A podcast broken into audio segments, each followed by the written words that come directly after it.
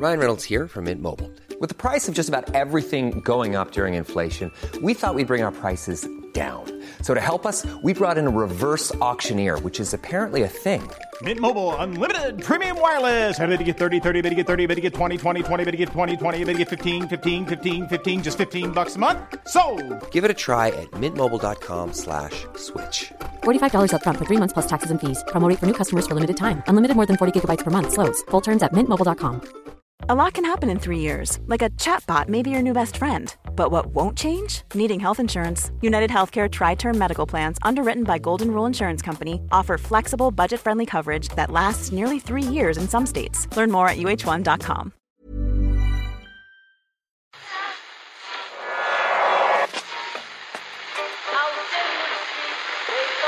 What form is that? That's the second time it's gone off. They never go home. They never go home. They never go home. Those those those boys. That's yeah. They have asked for that, really. Well, you can laugh. It was the World Cup. I'm a little bit of an idealist, but having said that, I want to be like me. You don't know what you're talking about. What did you know? I managed to stay alive for 16 and a half years. I'd say it to your face, not say it to you now. Come down Swansfield and we'll see them, won't we? What you doing down here, you shawny man? It's the Irish Times second captain's football podcast. Eoin Murphy and Ken all here. Hi guys. Good on. How are you? You seem you've got a bit of pep in your step. Well, I there. tell you why, Ken. Why is that?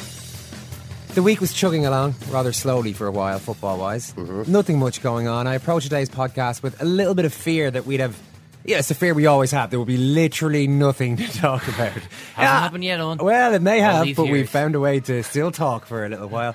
But, uh, you know, how much is there to say about Chelsea beating Leicester City, for example? But then Nigel Pearson was asked an innocuous question from a journalist, and we all know what that means. If you don't know the answer to that question, then I think you you you are, you are an ostrich. Well, your head must be in the sand. Is your head in the sand? Can you? Are you flexible enough to get your head in the sand? My suspicion would be no. I can. You can't. Any, any more questions? Should we wrap it there? You can't. Positivity. Uh, Listen, you've you've you've been here often enough for you to ask that question. I think you're either being very very silly, or you're being absolutely stupid. One of the two. Because for you to ask that question, I'm sorry, son, but you are daft. Uh, no, you're wrong. You're wrong. You've been in here. You've been here, and I know you have. So don't give that with me, please. Don't give that with me. And I'll smile at you because I can't afford to smile at you. Now, do you want to ask a different question, or do you want to ask it differently? Go on, come on, ask it, ask it. Or you're not capable. I, I, I just don't know what you. Um, You don't know uh, what um. I, don't, I don't know how you've taken that question there because Well, you must be very stupid. I'm sorry. I took the guys to actually No. All right. He's gone there. That's uh, Nigel Pearson walking off. Uh, the question, I, I forgot to say what the question was at the start, but it's almost irrelevant because it could have been anything. In this case, Pearson had talked about some criticism of the team, and the reporter asked, What, what criticism are you talking about? Which what is the criticism most of your players are you referring to that you don't think is right? Not great That's what to set him continually call another person, another human being stupid. Mm. Either stupid or silly. To be yeah, fair, and then I think he came, I think he, he settled on stupid after you're a a while. daft son. Daft, stupid, silly. The best thing about that probably is the the comments you can hear after about maybe 15 seconds of the press officer going, Will we leave it there? They're like, no, I'm afraid uh, there's a bit more road left in this. The press officer was. It, it seems there's too much negativity. Was the end of that comment, which I thought, yeah, there is, but it's all coming from your manager. Yeah. uh, I'm not sure there's much the journalists can really do about this at this stage. No, he's um, he's making a name for himself now, Nigel Pearson. he re- he really We're is. going to talk to Richie Sadlier about this a little bit later on, right after today's report on sport. I'm not saying you can talk more Pearson now, Ken. You can feel free to do so if you wish. No, I I, know Richie's very interested in the subject. That's that's all I'm saying. We've got a lot to talk to Richie about. You know, Nigel Pearson is the real deal. You know, he he really he does come out and do these press conferences, which are still people are still going to be talking about in twenty years. and you know, and you look it up on YouTube, and it'll have two hundred and forty thousand views. You know, of Nigel Pearson going, "You are daft, son." Uh, you know, Are you an ostrich? are you an ostrich? I, think, I to be am. fair, I can. You can't. This will be, uh, you know, if, if we're going to name the, this will be the ostrich press conference. I feel like there's going to be more than one Nigel Pearson press conference meltdown or you know rant uh, on YouTube. You're going to have to, you know, d- differentiate between them in some way. This one will become known as the ostrich press conference with uh, with good reason, I would think. He's got a lot of contempt in him, uh, Nigel Pearson. He he he really does. He's I wouldn't I would hesitate to describe him as a bitter man because that's a, that's a it's kind of an all-encompassing condemnation. You have to say someone's a bitter man, but I do think he's bitter about a few things. Uh, I mean, there there is that interview that he did a while. Like he's done a few interesting interviews. One was with Stuart James. He mentioned, uh, oh, you know, uh, he was talking about the kind of person he is uh, and how he he gets annoyed by um, politics and people who are. Um, he, the election annoys him. All these people pandering, these politicians pandering. They don't have any beliefs. You know, you got to have a fundamental belief. You know, that's what he's saying. He's not the kind of person who just is a is a kind of uh, a leaf in the wind. You know, going whichever way. He's got beliefs. Uh, for instance, he's not the kind of person who would who'd put on a sna- stand there in a sideline in a snazzy suit and a scarf, put a scarf on. That seemed to be in fashion for about twenty minutes there. Said he said to Stuart James, "You're thinking that's a bit bitter, like you know, come on." Wait, it's not unknown for a football manager to wear a suit or a scarf if the weather's cold, you know. But he's he's obviously been watching that, you know, barely able to contain his anger, barely able to contain his anger at these preening peacocks punting about on the sideline. You know, you're supposed to be a football manager, mate. You know, that's what Pearson is thinking. It just it occasionally comes out. Uh, Jose Mourinho likes to pretend that he's got a bit of Nigel Pearson's about him. Uh, he was boasting last night that, oh, you couldn't broadcast my team talk. It would just be beep, beep, beep, beep, beep, beep. So this is what this is how uh, Jose uh, revs up the boys. Mm. You know, with an obscene tirade, just getting right down into the, the whatever hot masculine stuff that drives his brain, just rooting down into that. Ah, yeah, but he has to use uh, bad language for that. But of course, you know, we don't have any evidence of that. There's no language that is too shocking for John Terry to hear immediately before a game. Oh. The worst word you can possibly think of that there is a, that exists in the English language Just will con- not shock John. John Terry will take it. Yeah. Continually shout that word into John Terry's face for five minutes, and then you'll get somewhere close to what John Terry's truly feeling. John Terry is is now obviously Chelsea have, have kind of started the victory parade a little bit. They haven't won the league just yet, but they the league is in the bag, uh, and they're saying now what they're doing is demanding a bit of respect. Right, this is the kind of paradox of Chelsea's position. I think. Um, they're saying, you know, we deserve respect. Uh, we've, you know, we've been great. Drogba saying, you know, we've been great all season. Mourinho saying we've been great. John Terry, we've been great. You know, we deserve respect but you're not going to get respect. I mean, that's the that's the price of kind of doing things the Chelsea way. And what you have to do is take the lofty position that your respect means nothing to me. You know, the respect of idiots means nothing to me anyway.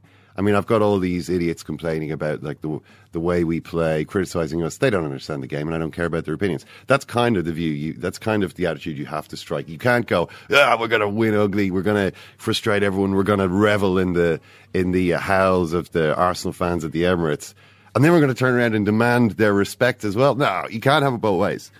Uh, Chelsea have the title, uh, not a lot of respect, and in my opinion, they should be happy with that. Uh, but they seem a little annoyed about it at the moment.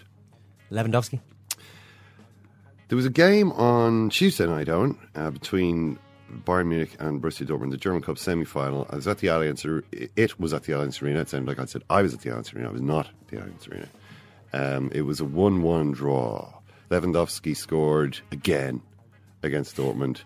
Um, then Dortmund equalised. Then it went to extra time, and then it went to penalties. And then Bayern missed all their penalties. And it's one of the most amazing displays of penalty shooting I've ever You seen. enjoyed it, Murph. We were all watching it late night in the office. Well, let me let me describe the first three penalties. First penalty, Philipp Lahm uh, takes ages, by the way, to take this penalty. It's literally he's he's he's plotting it for you know 15 minutes. He's thinking about this penalty. He eventually puts it down and completely he does a David Beckham or John Terry type slip, standing foot slip. Uh, completely messes up the contact high and wide. Disaster. Um, who scored for? Uh, I can't remember who. The, that was Gundogan scored for Dortmund. Uh, nice penalty. Uh, second penalty. Xabi Alonso comes up, does exactly what Philipp Lahm has done. Exactly the same. I've never seen. I, I mean, you've seen these things happen occasionally. Beckham against uh, Portugal was it or Turkey in um, uh, Portugal, yeah, in the Euros. in the Euros? Yeah, um, Terry obviously in the Champions League final.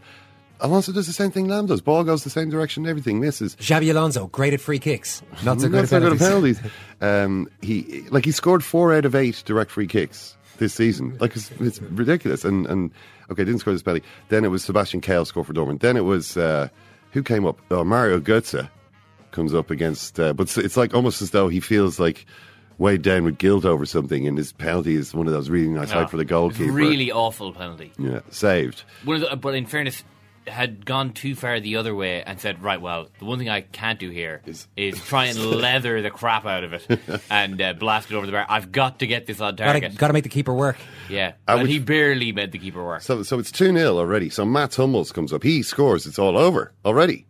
So Matt Hummels uh, strides up, places the ball, and smashes it pretty hard. But Manuel Neuer, what a save by Manuel Neuer. And, it, and you know, you've got a goalkeeper like this. Ball a rebounds beast off like his this. hand like about 40 yards back out the field, like his, uh, like his hand is actually made of steel. You can take it up from here, Ciaran. Well, no. No, No, I think you can. yeah. No, wha- What exactly? What exactly were we thinking? What happened next? Manuel Neuer picks up. Manuel Neuer basically, kind of like Homer Simpson. Stand, stand back, doctor. I'll deliver this baby. Manuel Neuer is going to single-handedly win this penalty shootout for uh, Bayern Munich. With, it grabs the ball off the person who I, ho- I hope this is what happened. He walks back to the circle, grabs the ball off the person who was due to take the penalty, and say, "Listen, I got this." Walks up, Start to, celebrating. start celebrating, puts the ball down, and The world as one asks itself the same question. I wonder now, is Manuel Neuer going to place this or what? Might he go for power? Or? Uh, I think he's good. He selected power drive and blasted it off the bar, and that was that. Yeah, off the top of the crossbar, the ball disappearing into the night sky. And uh, it was just incredibly inept. But, uh, uh, the last penalty was scored. Uh, or, well, no, that, they didn't need to score another penalty, did they? No, that was it. They missed four and conceded two. End of shootout. So, uh, pretty depressing night for Bayern Munich. Good for Dortmund. They're into the final against Wolfsburg. So, Jurgen Klopp might leave there uh, winning a trophy in his last match. Or they could lose to Wolfsburg, who've had a much better season than them. Um, but the main thing about this game, from uh, Bayern's point of view, wasn't just that they lost the, the cup. They w- they would cheerfully have taken losing the cup. Uh, the problem was that they lost Arjen Robben. He came on after his, uh, he came on as a substitute after 16 minutes. His calf is torn. He's out for the season. They also lose Lewandowski. He collides with the goalkeeper, breaks his nose, breaks his jaw, and gets concussed. No, he must be out for the season. Playing next week, Eoin. he, he is He's apparently not actually playing next week. Apparently he is. Look, it's a big game, Eoin. It's a very big game. Uh, they're playing Barcelona Wednesday night, and Robert Lewandowski. Broken jaw, concussion. What was the other one? uh, broken nose. Ah, here. Look, they're going to stick a straw up his nose and have a kind of a special face mask for Steady that brain. Stick something into that brain there just to steady it a little bit. Karl-Heinz Rummenigge is rather profoundly convinced Lewandowski, 26, will be able to return for the first leg at Camp Nou on May 6th. A special mask to protect his face should ensure he can play against Barcelona. Um, so, uh, I don't know about. Um, The old return to play protocols are maybe more of a rugby term. I don't know how if they exist to any great degree in German football by the sounds of things. Listen, the thing about a broken nose is, right, it's broken. Can't do anything about it. Broken jaw. Broken jaw, probably, the same, I mean, it's quite close to your nose. So I presume the same medical, um, Traumatic brain injury. well, you, one man's traumatic is another man's knocked up on the play. On, uh, See it, a couple of stars. yeah, shook up on the play. That's the old NFL uh, trope. everyone's really looking forward to that game. Anyway, that is going to be next week. I'm sure we'll be talking about a lot more on Monday. But there's a couple of things um, we should just mention from the Premier League.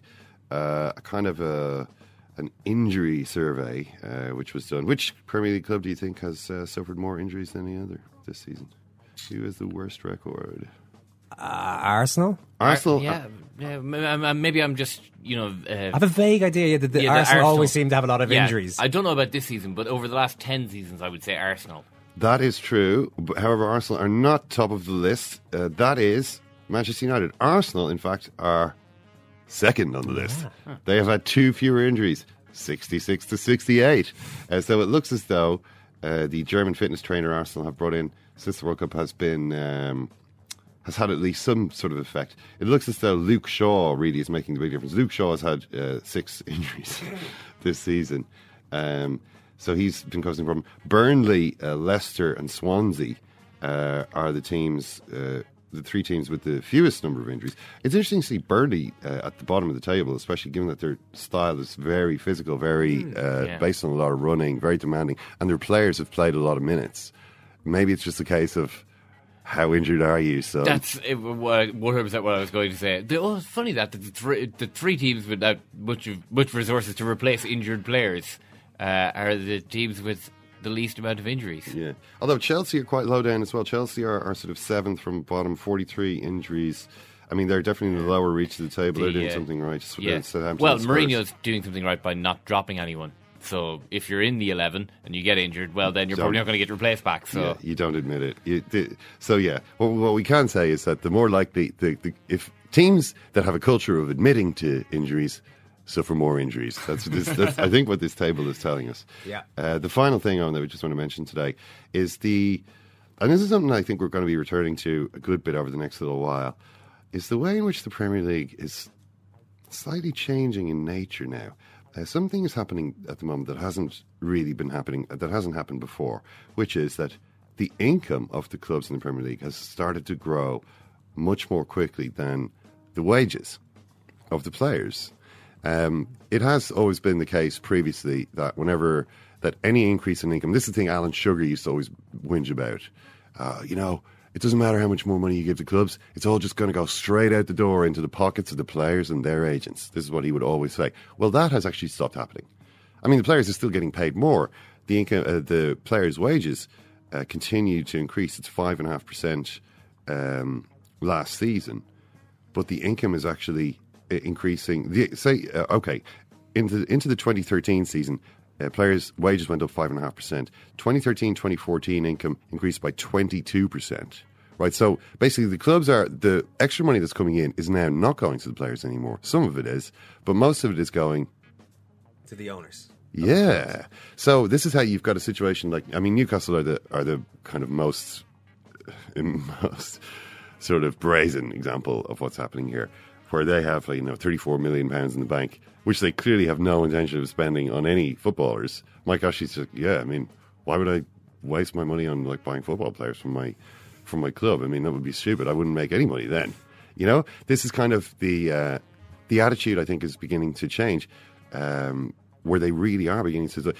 They really are beginning to see the clubs as, hang on, we actually can make a profit. It's always been thought in football, oh, you can't make a profit. It, it- it's like you're just going to spend silly money. It's a great way to lose a fortune, but not a good way to make one.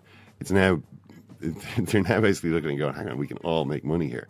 What that might mean is that um, these the fact that say Sky subscribers in Britain are certainly going to be paying even more to watch Premier League football, and Sky is obviously paying way more to you know to get the rights to the league, may not translate into any you know any sort of, like the, a better level of player. You would have thought at least if their clubs are spending more money than clubs in other leagues, they're eventually going to end up with a lot of the best players in the world. Um, that may not actually be the case. No, but at the level that you're talking about, where Real Madrid and Barcelona have most of the best players in the world, are they getting them purely based on the amount of money they can pay them? I don't know if they are. The, I don't think it strikes me the Premier No, League. it's It's one of those things you can you can keep throwing money at it and, and say that that twenty five percent increase you talk about in revenues all went to the players. I'm not sure if that would actually markedly change the very top level of player they get. It might bolster the lower ranking. They might be more likely to get a, a talented Brazilian player in, into a lower ranking Premier League club. I'm not sure if it would make that much difference to what Manchester United are doing at the moment or what Chelsea are doing at the moment. I think that the way, the only way the Premier League clubs can could actually supplant Barcelona and Real Madrid in the who, who are clearly the apex clubs in the game now is by being successful in the Champions League. They have to win the Champions League. You know, if you've got a situation where English clubs are the dominant sort of force in that, or you've always got an English club in the final, or you know, likely to win it. I think then the combination of that with the highest wages will eventually. I mean, it's look at it's you know the example would be Bayern Munich. Hmm. You know, in two thousand and nine, two thousand eight, two thousand nine, nobody is talking about Bayern Munich. You know, it's they're they're- almost the kind of a backwater. Like Michael Ballack, remember, was their best player. He he joined Chelsea because he was like, well, I've kind of I've kind of outgrown Bayern. You know, now Bayern are this enormous uh, club, but it's purely because of their uh, getting to the Champions League final. You know, in what three of the last five years. That's what it's about. And until the Premier League clubs start doing that, they they even- all the money in the world isn't going to give them the credibility. Only that can give them credibility. That's it for today's Ken Early's report on sport. And he is my second captain. Second captain, it's a humorous competition. I saw that. Important man for my selection.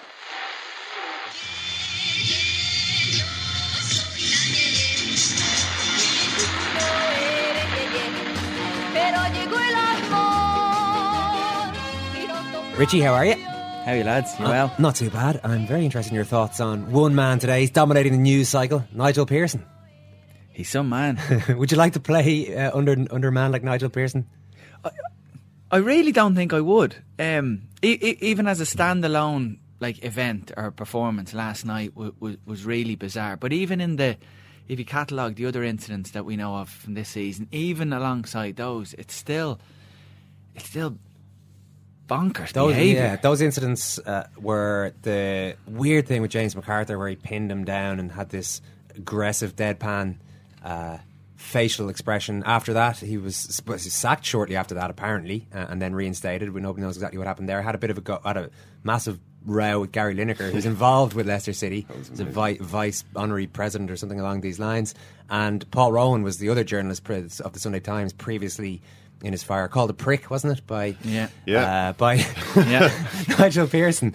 Uh, is there any excuse for it? Manager under pressure, relegation fight, these kind of things? No, if, if, if, if it was a simple case of it, it being a high pressure job or the fact that he's a manager, we would see this behaviour from all managers all the time, and we don't. And it's it, it isn't. There is no excuse for it. Like to call a journalist that, and and I've you know I watched the the, the, the, the, questions. I've seen the press conference of what Paul Rowan asked him.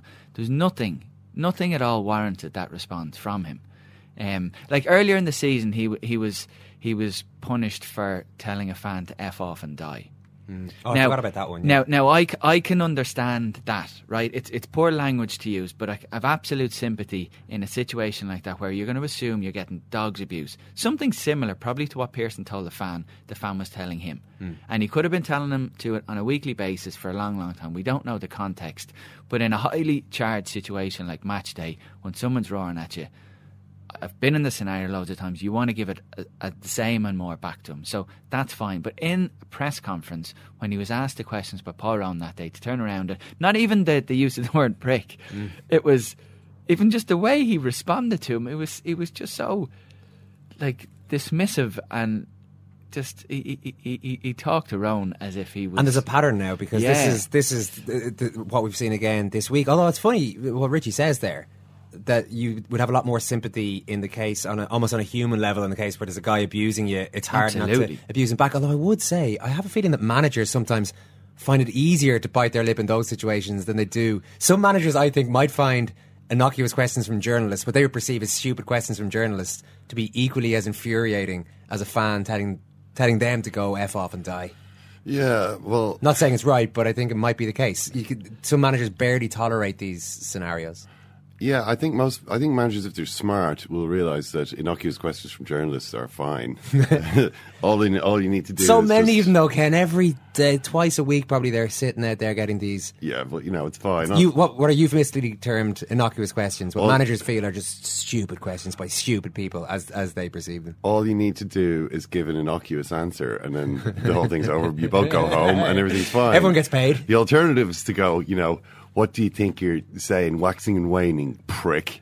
Uh, you know, this is what Nigel Pearson did. I mean, I, I don't understand that. That was the incident with Paul Rowan. Essentially, Paul Rowan's question had had included a reference to whether Leicester's season was waxing or waning.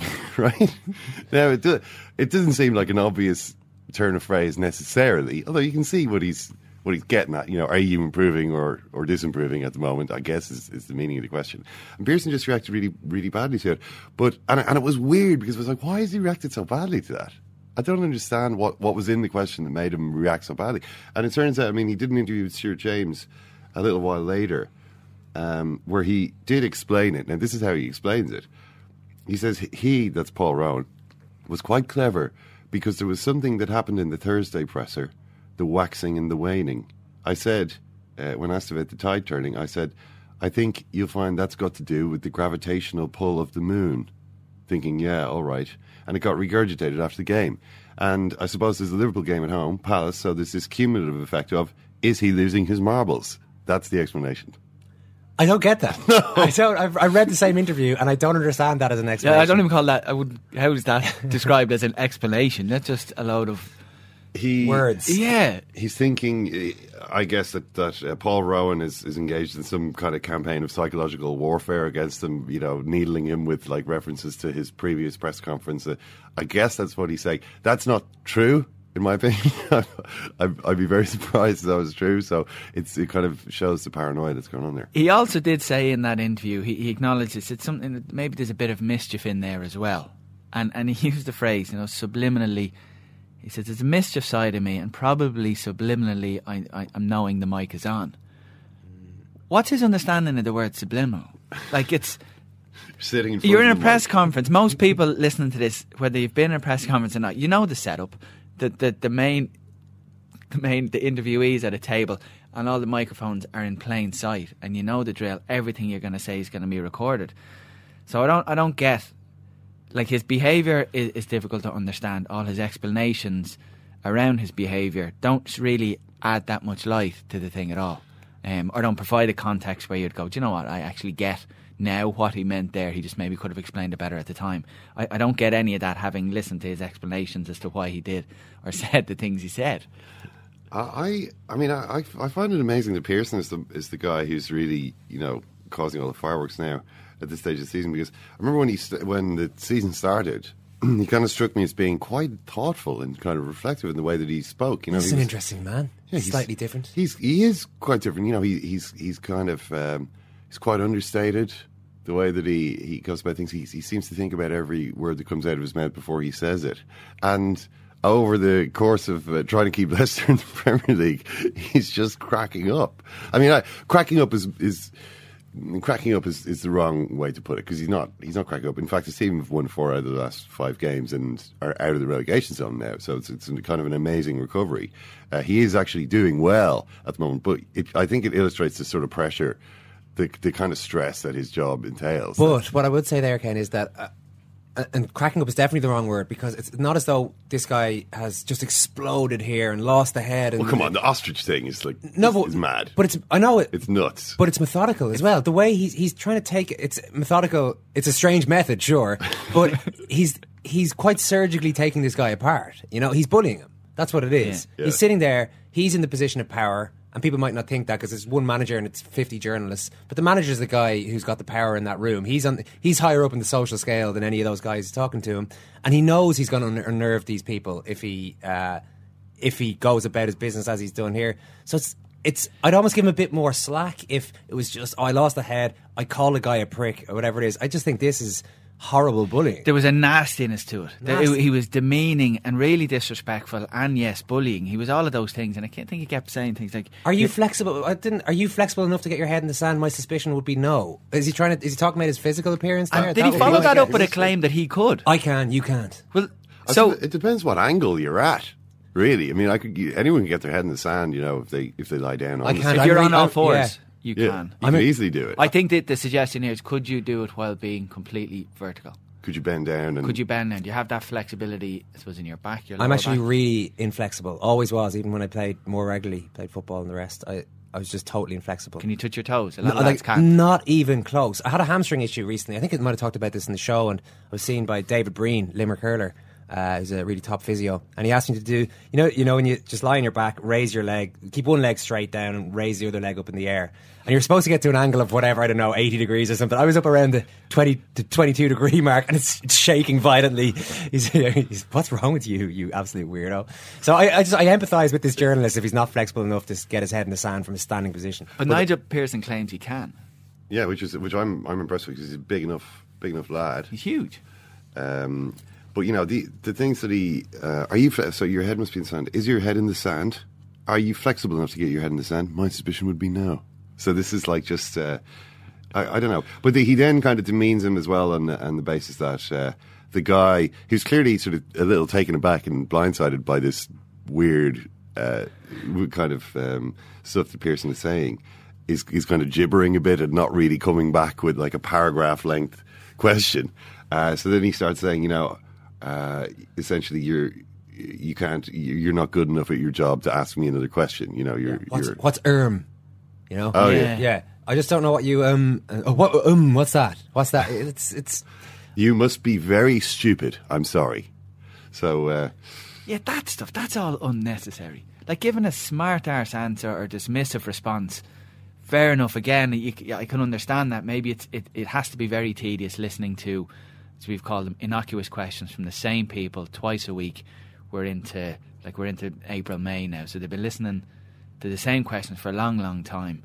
But to start going down that road and, and, and, and mocking the person, Yeah. then you uh, kind of lose any sympathy there. I mean, it's it's just creating problems for him that, that shouldn't really exist. I mean, at the moment, this, he, they, you know, you would think with all these recent wins and coming out of the relegation zone, this should be quite kind of good time. And instead, their manager, you know, Leicester's manager is kind of this figure of like, you know, I mean, I mean, he's the guy. He's ridiculing the, the journalist, but once he's out of the room, I mean, as as you were saying, you know, the power relation is obviously he's the kind of he's the big guy. You know, imagine a, a bull standing in a field and there's all these sort of pigeons, right? The journalists are the pigeons, but once the bull is gone, the pigeons are are rooting the roost, right? Yeah. They're all talking to each other and they're all saying, "This guy has totally lost his."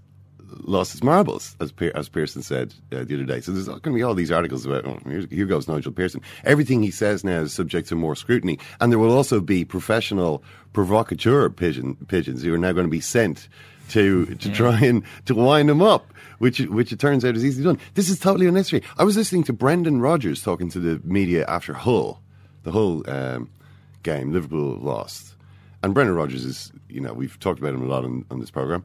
One thing that he does have is the ability to keep his temper at all times. Yeah. I, I honestly I can't think of him losing his rag. I mean, I've I've, I've known him to get carried away, maybe to with self laudatory, you know, talk, maybe to get swept along on a on a wave of of emotion in that sense. But he doesn't get angry with people. He doesn't snap or lash out. Uh, I mean, there was a few needly questions in that. I mean, you can imagine they've just lost the hull again, and it's a disaster. But he just is quite neutral in his tone. You know, people are saying, "Oh, Balotelli, you know, is he playing for his future?" This was one of the questions, and you know, you could. th- There's the potential there for him to get annoyed with that, but he's just like, well, you're always playing for your future at a club like Liverpool. Ferguson got annoyed though all the time with journalists. Ferguson, Banned yeah, but for, you, you can you can afford to do that only if you've got all these league titles in the bag. Yeah, a, a, a man who has won, you know, ten league titles has can behave differently. I would imagine. Well, he definitely was behaving that way before he had all the titles, though. He first arrived down. I don't think he was. No, I don't think he No. was on. Really, no, he wasn't. He, when he was uh, with the with the players. Maybe he was, but not necessarily with the journalists. Oh he no, might have not built, with the built some good relationships in Oh, the early abs- years. Yeah, absolutely, fair and sure, he was still friends with the same guys twenty years later. You know what I mean? they the were guy, the ones he wasn't kicking out. Yeah, Yeah, the, you know the, the the sort of lads who were the same age as him were the only only people he he extended any respect to. You know, it was it's obviously uh, part of it. I'm sure was was just to annoy the all the other journalists. Now, sorry, you know, sorry, son, the badly dressed You're journalists. 55. You know, I've got no respect for that. I'd love to know what the the the reaction within Leicester City is this morning to Nigel Pearson's Yeah. performance last night. Like, are the media, the department going, Nigel, like we we need to go back out there. You need to kind of address this. Like he said in the, he said in that uh, that article, Ken, that you just read out. He said, "I have to accept what I am rather than necessarily change for the sake of it." I, I, I wouldn't categorize his, his changing now as something that's just for the sake of it. I think it's required. I think it, it, because this isn't a one off thing. This isn't just last night where he's maybe annoyed by a decision or a result. This is this is a pattern. This is a behavioural thing. Like he's that has to change. When you say it's required, though, uh, I, I don't. Will, will Leicester City not not say, "Well, hang on, we're very close to staying up here." Uh, this guy's performing miracles if he can keep us in this Well, division. yeah, it's a and, we, and, we'll, and we'll take the. So they mightn't see that it's necessary for him to actually have a happy relationship with. The, they they might accept uh bullying a journalist every couple of months if it means that they've got a really good manager. But I, I don't think it necessarily stands that just because they stay up, that no aspect of how he does the job needs to be looked at. Do you know what I mean? The team can stay up and avoid relegation, but it doesn't mean that everything Nigel Pearson does or did throughout the season is then put forward as this is a model of how you keep a team in the side. Bullying and, and demeaning and being rude and horrible to to totally unnecessarily. Again, Yeah. this isn't a, a long campaign of really unhinged people kind of camping outside his house and he eventually cracked and you could say, Well God, you know what? I'm amazed he didn't crack before now. This is just the run of the mill questions that you're gonna get being a manager after a match. Now, I can't point to anything that that he's dealing with like where you go, Wow, God, I how did he handle that? I agree, but thank a- God he's got his is it a- coaching badges to deal with that. Is I it a bit of a utopian world you're living in here to say that that a club will not just overlook all these things? I- I'm not saying that. Oh, yeah, that- I'm not saying that sur- Premiership survival makes any of this right. I think it's really badly how he's uh, uh, he's acted very badly this season. But I would imagine if you're looking at it from the club's point of view, in the world that they inhabit, in the in the the circles that they all move in in Premier League football, they might say, "Look, of course this isn't great, but we're happy enough to overlook this." Pr- Premiership survival overrides all these more ethical concerns. I, I, I mean, absolutely. If, I mean, if, if Nigel Pearson was like the magic bullet that was going to keep Leicester City in the Premier League, he would not be. They would. There's no way they would sack him. I mean, Or, but not, not even sack him, but even ask him, or actually order him to tone down the behaviour. Well, the problem the, the problem is not so much that they that the owners, in this case, uh, Leicester City, you're talking about a Thai family, uh, the Sri, uh, Pravas.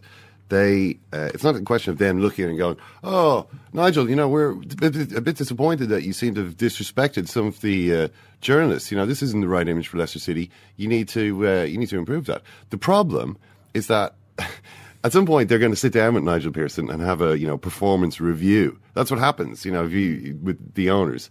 What happens if they ask Nigel Pearson a slightly what he considers to be slightly uh, insolent question about how things have gone? What do you think happens then? Is it a case that Nigel Pearson? Uh, responds to irritating uh, questions from journalists with like these two minute sort of harangues or, or by you know insulting them in, in various ways but when it comes from the owners, that he's a, that he simply rolls over and, and plays dead, or is he, as he explained to Stuart James in that interview we keep referring to, uh, a man of such fundamental principle that he will not back down. He, if he feels that he is in the right, he will never back down. And you know, if a stupid question, a stupid question is a stupid question, whether you've been asked it by some flyweight hack in the in the press pack or you know the uh, the the family that owns Leicester City Football Club. He's going to respond the same way. I mean, I think that's going to be the problem. If this is the way that he reacts under pressure, like he he when he gets annoyed, he lashes out. Then what's going to happen when he has a performance review? Because you know what, they're always really annoying. You're implying that he would place the owners of his club, his employers, on the same level as a bunch of journalists who he sees as a nuisance on a day to day basis. I was about to jump in there and say, well, maybe this is just a disdain that he has for the media, but I can't say that because he's already verbally had to go with a fan and physically had to go to an oppo- opposition player, Yeah, yeah. and now the media. So I think Ken, there's there's there's there's a lot to what Ken's saying. Like this isn't this isn't aimed at one one element of society. Knock here. a Wild Dogs It's- as well, Richie. I don't know if you heard this story, Go but on. this is from an interview about two years ago. Uh, I haven't got it in front of me now, Ken, but the basic details are Nigel Pearson told a story to a journalist that he'd been on holidays in Romania or something. yeah, he was in Transylvania, I think. and working in um, you know, you know, up the mountain somewhere when suddenly he's surrounded by four or five wild dogs thirsting for blood. You can imagine the teeth sharpened, the Yeah. drool dropping out, the, the scent of blood in the air, and Pearson just whether he stared them all down or physically got involved. One way or the other, those dogs didn't. didn't It was an alpha- there was an alpha dog. He actually did tell the story that he fought off these dogs. Well, I He, thi- he told he volunteered that information. There wasn't a witness came forward, and he No, had to he had to. There was five of them. And what they do is that one goes for you and the others uh, circle around until one of them can bring you down. What they essentially do is rip the throat out. This is amazing. Uh, he escaped them first time by throwing himself into a patch of brambles and nettles where he knew the dogs would not follow. This is uh, from an article by Sam Wallace in the Atlantic. When they attacked the second time, he had only his walking poles to defend himself. I backed myself against a tree, Pearson said. I thought, I don't want to get attacked from behind.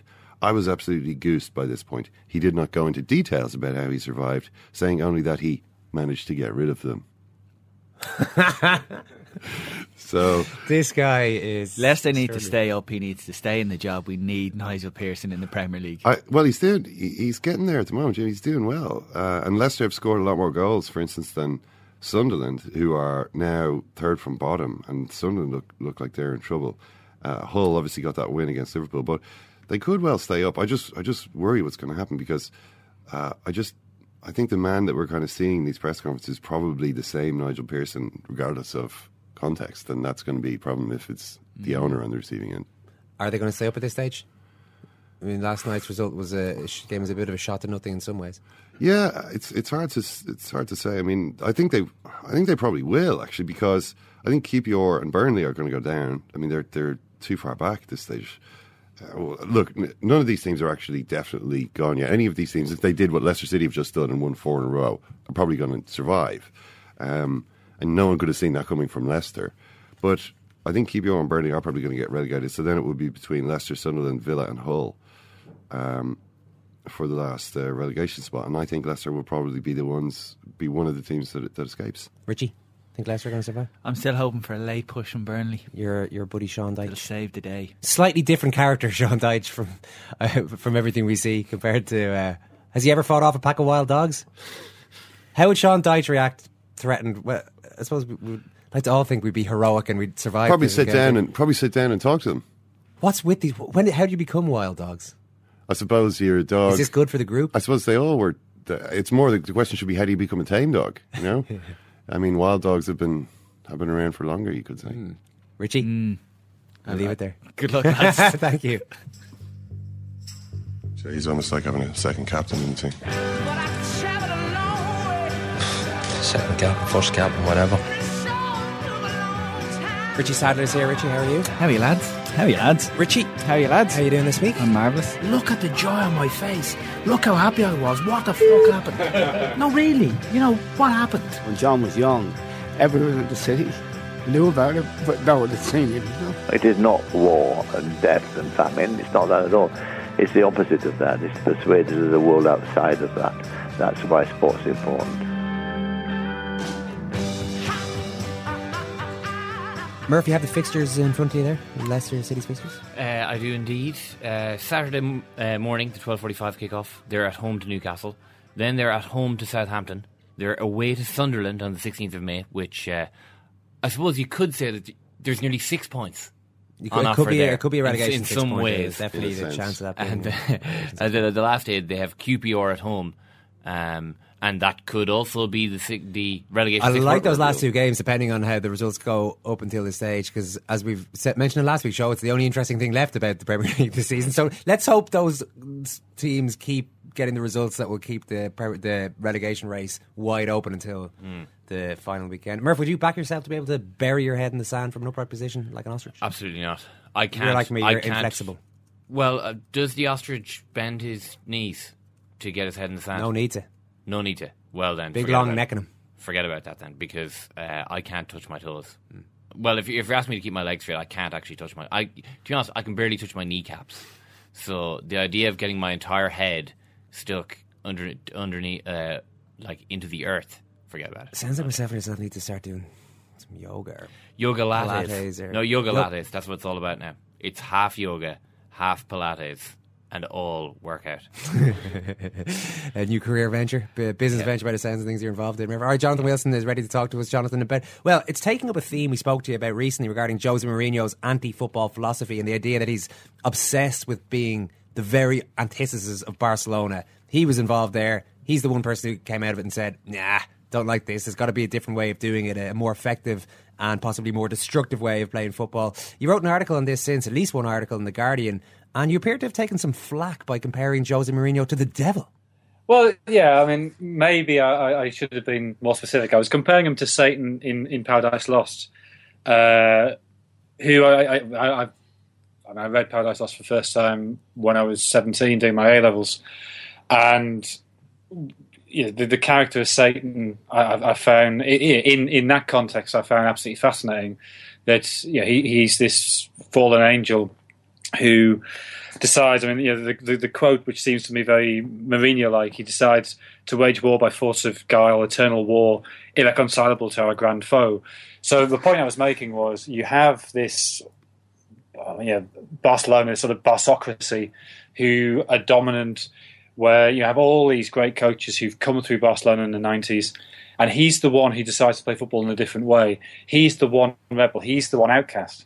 And the great thing about Satan in, in Paradise Lost, or you know, the, the, the, the thing that makes him an attractive character, is okay, he, he's proud, but he's sort of acting on a point of principle, and he's acting against an omnipotent being who has all these other angels. He's got far greater resources, and that is a huge problem Milton has. I think that um, that Satan becomes quite an attractive figure. That he's this, this anti-hero who really has no chance of winning, and yet the the war between good and evil, you know, remains. You know, Milton's time, um, know, even sixteen hundred years after after Christ, and you know, four hundred years beyond that, that that, that war's still ongoing. And if, if, he is just a fallen angel, that's actually an incredible uh, achievement to carry on that fight. Um, and so, you know, my, my point, I guess, you know, and Milton obviously is, is very troubled by that. He starts to write the thing, and then he realizes, hang on, the character that you're warming to is, is Satan. That you know, all, all the angels ranged on the side of heaven come across slightly priggishly, you know, sort of lecturing and lecturing him in how to behave when they, they know they're going to win because they have the omnipotent on their side. Um, and so I was suggesting that, that Mourinho's sort of his pride, the way he acts, is is not dissimilar to, to what makes Satan this this this attractive anti-hero in, in Milton's poem. I wasn't actually suggesting that Mourinho is the devil. Yeah, but it's hard to get into all that on Twitter, you know. the, the, uh, the yeah, I mean, I, I also I, I, probably I wrote the piece. Um, and I, I suspect that the inspiration. I mean, you're, you're, quite right. The conversation I had with you sort of triggered the thought. But then I, I was uh, I, was in I was in Rome last week playing cricket, and uh, I went to the, the Pope's audience, and, and I you know, was relatively near the front. I was sitting there for two hours waiting for the Pope to turn up, uh, trying to write this piece because it was the only time I had. So it may be that the environment. I can't believe you. Were, I can't believe. Were you were you in St. Peter's itself, tapping away Uh, on, a, on a laptop? Uh, no, just outside. It's in the square. Okay, all right. Well, I I just hope that you're showing respect for your surroundings. Uh, you know, it seems as though. I mean, I don't know why you couldn't have just waited for the Pope to turn up instead of using the time to work. because there was two hours to kill, two hours in which nothing else was happening, and because I had to go to drinks function afterwards. Okay. Uh, what was the point of this story again? Which story? The what, the one about you playing cricket in Rome. No, no. The fact I was, I, I wrote it while sitting in, in, in St Peter's Square. Oh, I so it, see. it led me down down those avenues of thought. Well, the the um, the most famous quote probably about Paradise Lost is William Blake, who said, um, "The reason Milton wrote in fetters when he wrote of angels and God and at liberty when of devils and hell is because he was a true poet and of the devil's party without knowing it." Um, it's clear that Milton actually that, Satan is the hero. He's by far the most interesting character. Uh, all the other the the God and the angels are smug and boring uh, and hateful. And uh, I, I, was wondering if this is actually really the way that you uh, feel about football. I mean, is Jose Mourinho uh, and what he's doing, this kind of bad guy, uh, rebel football, actually, despite what everybody's supposed to think, the most entertaining, the most interesting thing to watch in the game? Um, I'm not sure if it's the most interesting, but I think it is interesting. And I think if all football were played in the Barcelona way, it would rapidly become quite dull. I think one of the great things about football is that there is this great variety. And it's not just Mourinho. I mean, there's also your Klopp's way of playing football is, is different. Simeone's is is perhaps more allied to Mourinho's, but it, it's very different to, to how Barcelona do it. But Mourinho's clearly in the vanguard of that anti-Barcelona movement.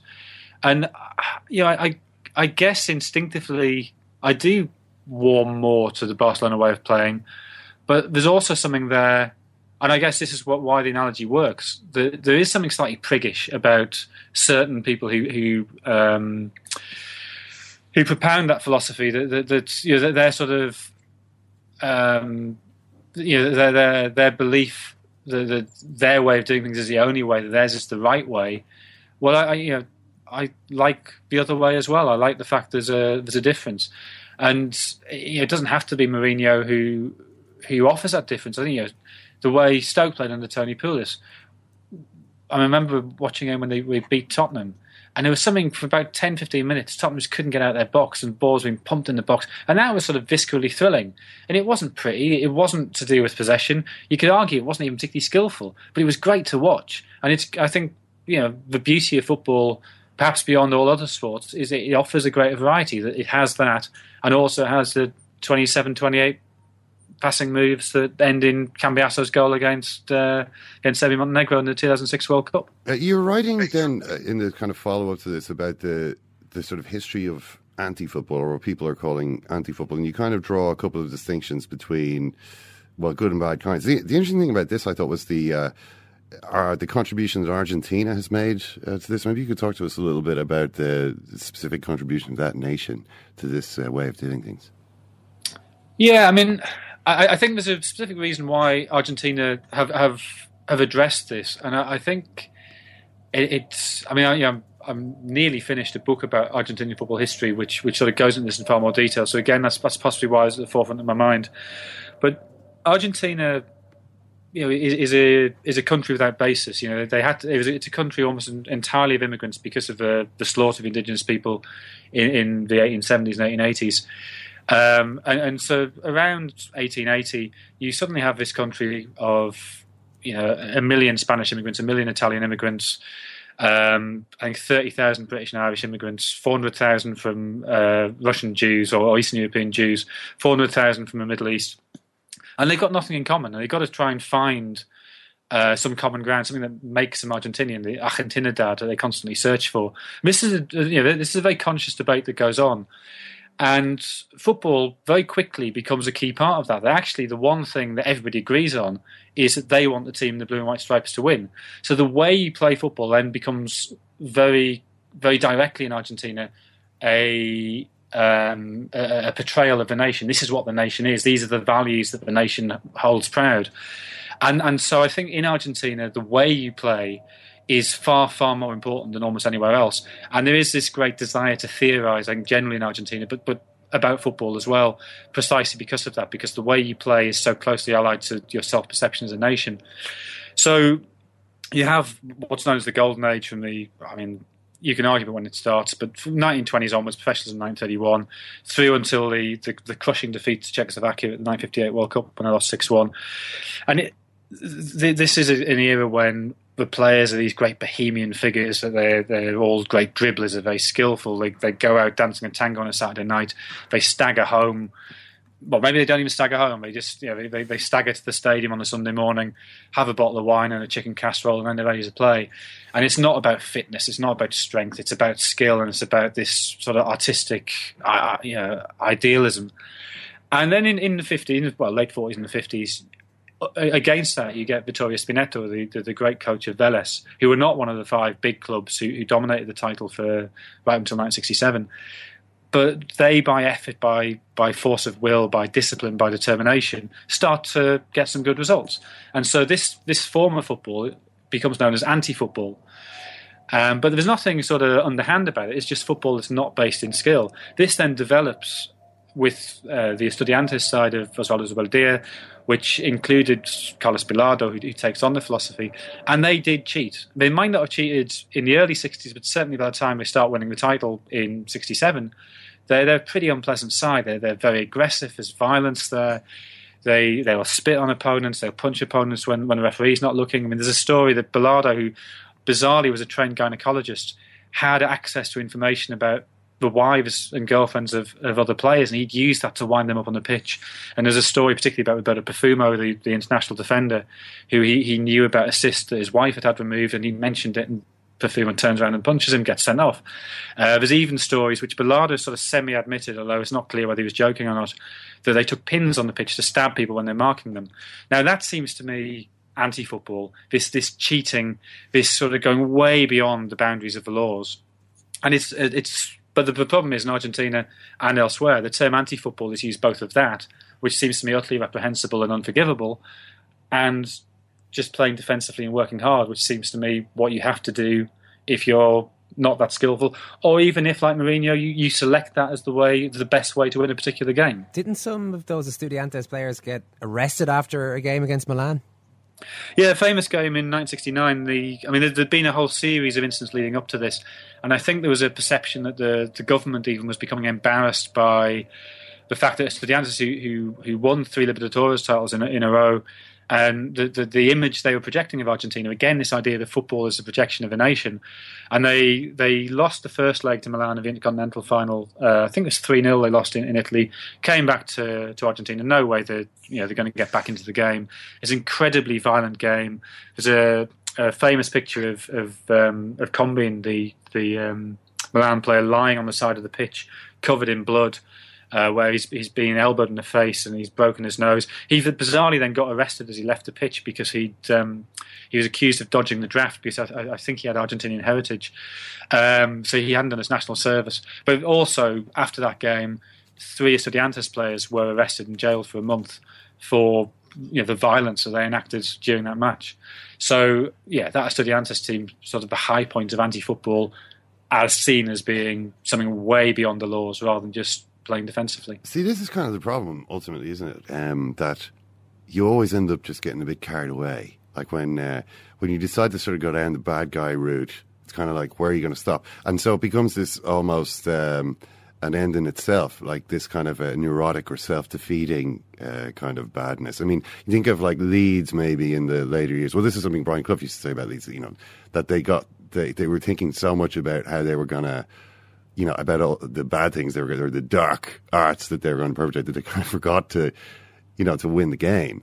Uh, that that actually it, it became a sort of a, almost a distraction from from what they should really have been doing out there in the field. Yeah, I think that's absolutely true, and I mean, I think Leeds is a good example. I think Herrera's Interside is a is a great example. That you know, in 1967 they were, you know, apparently cruising to to the Serie A title um, they were in the European Cup final against Celtic, where they were you know, big favourites, and eventually the sort of negativity turned on itself and, and, and ended up destroying them. That you talk to players who, who were in that interside, and they were they were kept in this camp in, in Estoril, and or in this sorry in this hotel. Camp's possibly the wrong word. They're in this hotel in Estoril.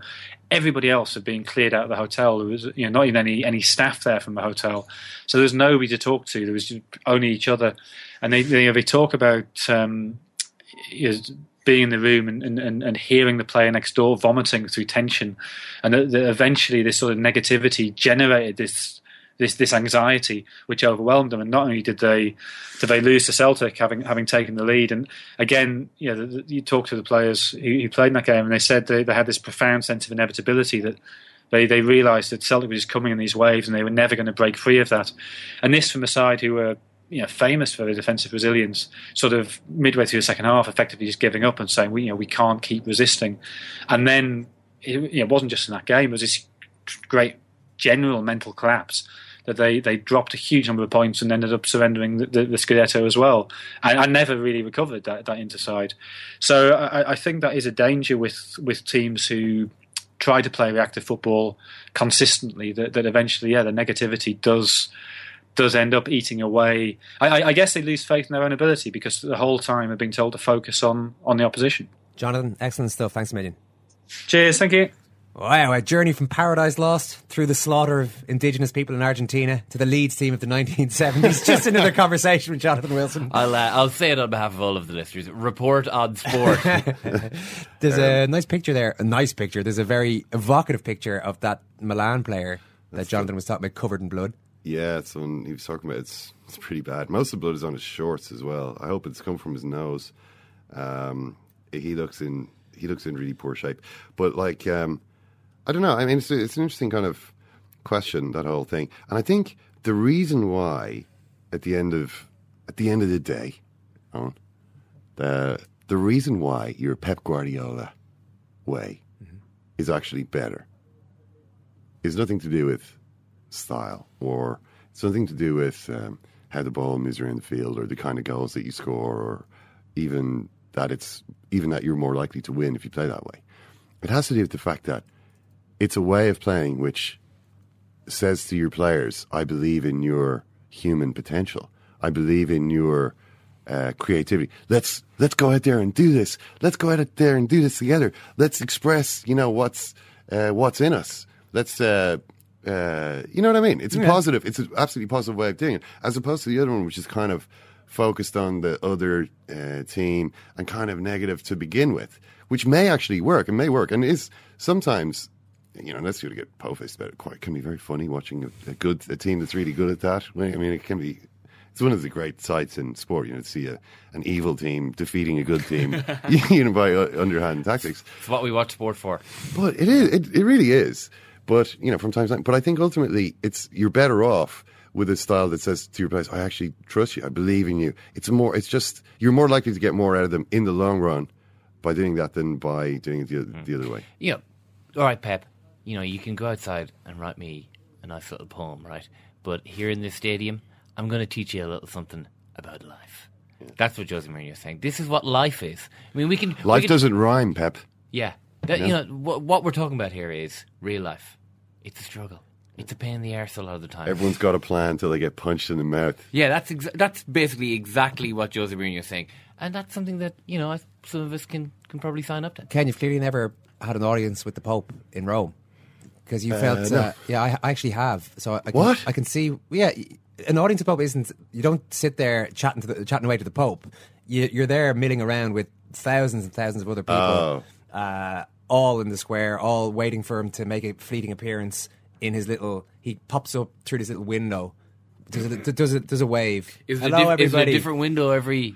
I mean, you could have quite a laugh with that, couldn't you? He says a few words, you know, says a few words. You're not understanding a huge amount of it. I think he might do a little bit of English here and there, but Decoy popes come out in like different windows. it it reminds me of the of the clock tower in Poznan when a goat comes out. At, at, It's a little bit like that. uh, yeah. But what happens then is he starts, uh, he, he gives a few shout outs, and I'm not making this up. So he'll say, uh, a, a big, I'm going to say a big up, Ken, big up to the nuns who've come over from Mexico. And there's this little gaggle of nuns, yay! And they've all got their And he- Mexican flag with a po- picture of the Pope on it. It's a little, little bit, I'm going to say like a football stadium atmosphere, Ken. Oh, is it? Not quite that- like Anyone that. from Barcelona in here tonight? No, So good. It's it's definitely not disrespectful for Jonathan to be typing away in that environment. You're just Okay. you're just sitting in a, an outdoor area waiting for an old guy to come out and say a few words. I've been there a couple of times out. Yeah. St. Peter's St. Peter's Square isn't a square, of course.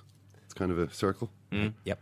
Um, once uh, was in high summer, lots of tourists around, uh, very crowded. Bit warm, I'd say. very warm, in very Rome, sticky. yeah. The other was the dead of night, January, the absolute dead of night, nobody there whatsoever. I didn't. Uh, did I? I thought I, I tried to think spiritual thoughts on both occasions, and it just didn't happen for me. So just Ken got a nightclub recommendation from someone who really wanted to get rid of him. She's like, yeah, the Vatican, yeah, they- just just knock on a few doors. Our next podcast, second Irish Times Second Captain's podcast, is going to feature a chat about Floyd May- Mayweather, Manny Pacquiao. Not so much the boxing side of it, more the uh, hideous nature of Floyd Mayweather side of it, with the litany of domestic abuse charges he's faced over the years, and the reaction to that in America, which has been more, way more pronounced in this fight than it has been previously. Because of the nature, the magnitude of the build up to it, it seems to really have come to the. I say come to the fore. I mean, clearly everyone's just going to watch the fight when it comes to the fight, but it's a conversation that's being had and one that we're going to have on that show. And we're going to talk to US Murph. I don't know for how long, Murph, but long enough to get very excited about our trip to San Francisco, which is only a couple of weeks away. So looking forward to. I'm hoping US Murph is happy now that he's invited us that we're actually coming over and that we're not some sort of unwelcome guests freeloading on his time and possibly his uh, his We're not house and his staying in your house, Brian. Just three of us are staying in your house. Relax. That's it from us. Thanks very much for listening to this one. Thanks, Ken. Thank you, Eoin. Thanks, Ciaran. Thanks, Eoin. And thank you, Ciaran. Secondcaptains.com for any details on that trip to San Francisco or, or anything else you want to have a look at.